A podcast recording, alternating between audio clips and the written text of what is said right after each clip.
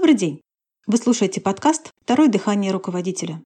Это подкаст для владельцев бизнеса и руководителей, которые хотят получать больше результатов от своих сотрудников. С вами Елена Бояркина, и сегодня мы поговорим о том, как решение, которое принимает руководитель, загоняет его в болото нерешаемых проблем. Сегодня мы поговорим о тех решениях, которые могут казаться правильными, но на самом деле ведут еще к большим проблемам. Для начала небольшая притча. Инструктор задал будущим офицерам такой вопрос. Представьте себе, что трехметровая мачта с лагштоком упала. В вашем распоряжении сержант и отделение из восьми человек. Ваши действия. Посыпались предложения, как с помощью тех или иных технических приемов установить мачту. Неправильно. Все неправильно, сказал в ответ инструктор. Вы просто должны приказать. Сержант, поставьте мачту на место. Вывод. Каждый должен делать свое дело. Вот мы с вами посмотрим, кто что должен делать. И начнем мы с понятия интеллект. Я буду использовать следующее определение. Интеллект – это способность, первое – воспринимать, второе – ставить и третье – решать задачи и проблемы. Способность воспринимать проблемы связана с способностью наблюдать, видеть именно то, что есть на самом деле, а не делать выводы, исходя из каких-то предубеждений. Пример. Магазин одежды. Посетительница магазина сняла с вешала платье. Посмотрела на него со всех сторон, нашла бирку, посмотрела на нее и повесила платье обратно. Это то, что наблюдал продавец. Скажите, почему женщина повесила платье обратно? Что бы вы сейчас себе не ответили, все может быть правдой. Но что мы можем сказать точно, это только то, что прямо сейчас посетительница магазина решила дальше с этим платьем ничего не делать. А вот узнать, почему она так решила, как раз и может продавец. И это может быть поставленной перед ним задачей. Поставленная задача означает четко сформулирована и предложена для решения, выполнения или обсуждения.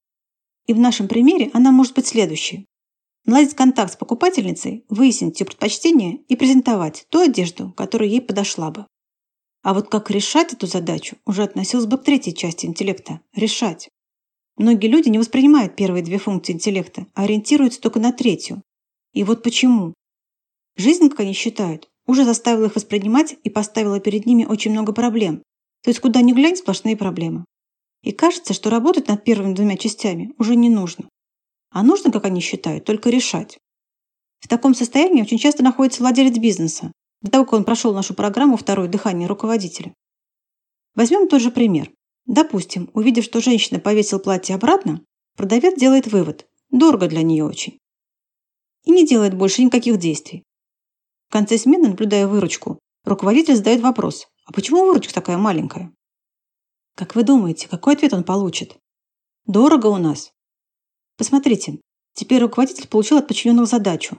Сделайте что-нибудь с этим. У нас не покупают, потому что дорого. И эта область решения задач, распознанных и поставленных перед ним его подчиненными, занимает все его время. Какие функции разума относятся к работе управления, а какие к работе исполнения? Да, руководитель отвечает за первые две составляющих, подчиненные – за третью. Руководитель, владелец исполнительный директор воспринимает проблемы клиентов, проблемы компании, проблемы рынка, проблемы текущего момента времени. И в этом им обязаны помогать его подчиненные, которые специально для этого работают. Например, сотрудники отдела маркетинга, отдела контроля качества, отдела по связям с общественностью должны заниматься тем, чтобы выявлять, узнавать, исследовать, доставать любые данные, которые позволят владельцу лучше воспринимать все вышесказанное. Это их работа. Далее. Его задача как владельца бизнеса – правильно сформулировать эти проблемы и предложить их для решения, обсуждения и рассмотрения соответствующим сотрудникам компании. То есть владелец бизнеса делает это для топ-менеджеров, топ-менеджер для своих подчиненных. И работа сотрудника – найти решение задачи и воплотить его в жизнь, получить результаты. Теперь смотрите, что происходит, если этого не делается. Представьте себе, что интеллект вашего сотрудника способен производить 100 единиц условной энергии.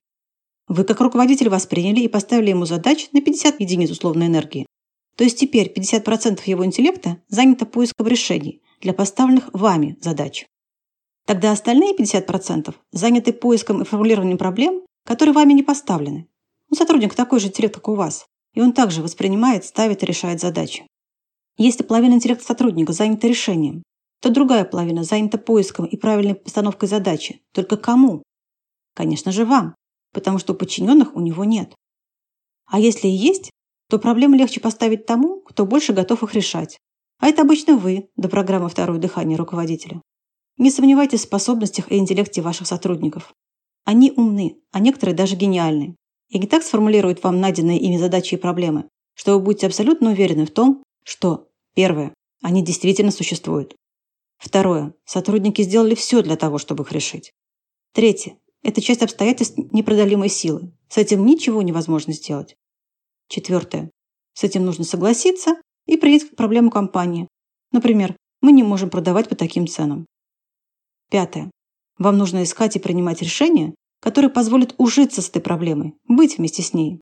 Например, разрабатывать политику скидок или снижать качество, чтобы уменьшить цены, или уменьшить вашу собственную прибыль и так далее. Знакомая ситуация? Почему поток проблем не заканчивается? Ответ. Вы решаете не те проблемы, которые были поставлены вами как задачи, а решаете объяснение, почему задачи не решены. В нашем опыте все без исключения неразрешимые проблемы компании, такие как клиенты, уходящие конкурентам, клиенты, не желающие покупать по заявленным ценам, клиенты, которые приходят только посмотреть, зловредные сотрудники налоговой инспекции, мощные конкуренты, отсутствие денег у клиентов и прочие объективные в кавычках обстоятельства были созданы, преподнесены владельцу и увековечены в его сознании незагруженными умами его собственных сотрудников. Все до единой проблемы, без какого-либо исключения. Клиенты бывают разные, Налоговые инспекторы должны делать свою работу. Конкуренты не спят, это правда. Но это и есть часть рынка, часть бизнеса, часть жизни, которая должна использоваться для того, чтобы быть богатым и процветать. Отсюда золотое правило управления. Либо ты загрузишь интеллект, либо интеллект загрузит тебя. Это касается вас самих и означает, что вам стоит осознанно ставить себе задачи и проблемы, для того, чтобы не придумывать их, чтобы загрузить свой разум, которому обязательно нужно чем-то заниматься. Но с точки зрения управления этот закон может выглядеть так. Либо ты загрузишь сотрудника, либо он загрузит тебя. Но если у вас их много, то представьте себе, каким количеством проблем большое количество ваших сотрудников загрузит вас. Это основа, главное стабильное данное для лидера любого уровня. Еще один важный момент в связи с этим. Вы никогда не сможете решить чужую проблему. Проблему может решить только тот, кто ее создал, то есть добавил в поставленную задачу ложь и усложнение. Именно таким образом задача становится проблемой. Если вы пытаетесь решить созданную кем-то проблему, вы просто увязнете и придете к выводу, что решить это невозможно, и надо как-то с этим уживаться. Это великолепный способ заставить людей думать, что они тупые или окружены непреодолимыми обстоятельствами, заставить их решать созданные другими проблемы. Особенно, когда эти проблемы не имеют связи с той областью, которой этот человек занят, это великолепнейший инструмент для того, чтобы останавливать людей. Каково же решение? Распределите правильно функции интеллекта. Вы наблюдаете и ставите задачи, сотрудники ищут решения и получают результаты. Вы загружаете интеллект сотрудника на 100% поставленными вами задачами. Вы не принимаете от сотрудника поставленных задач, возвращенных вам в виде проблем.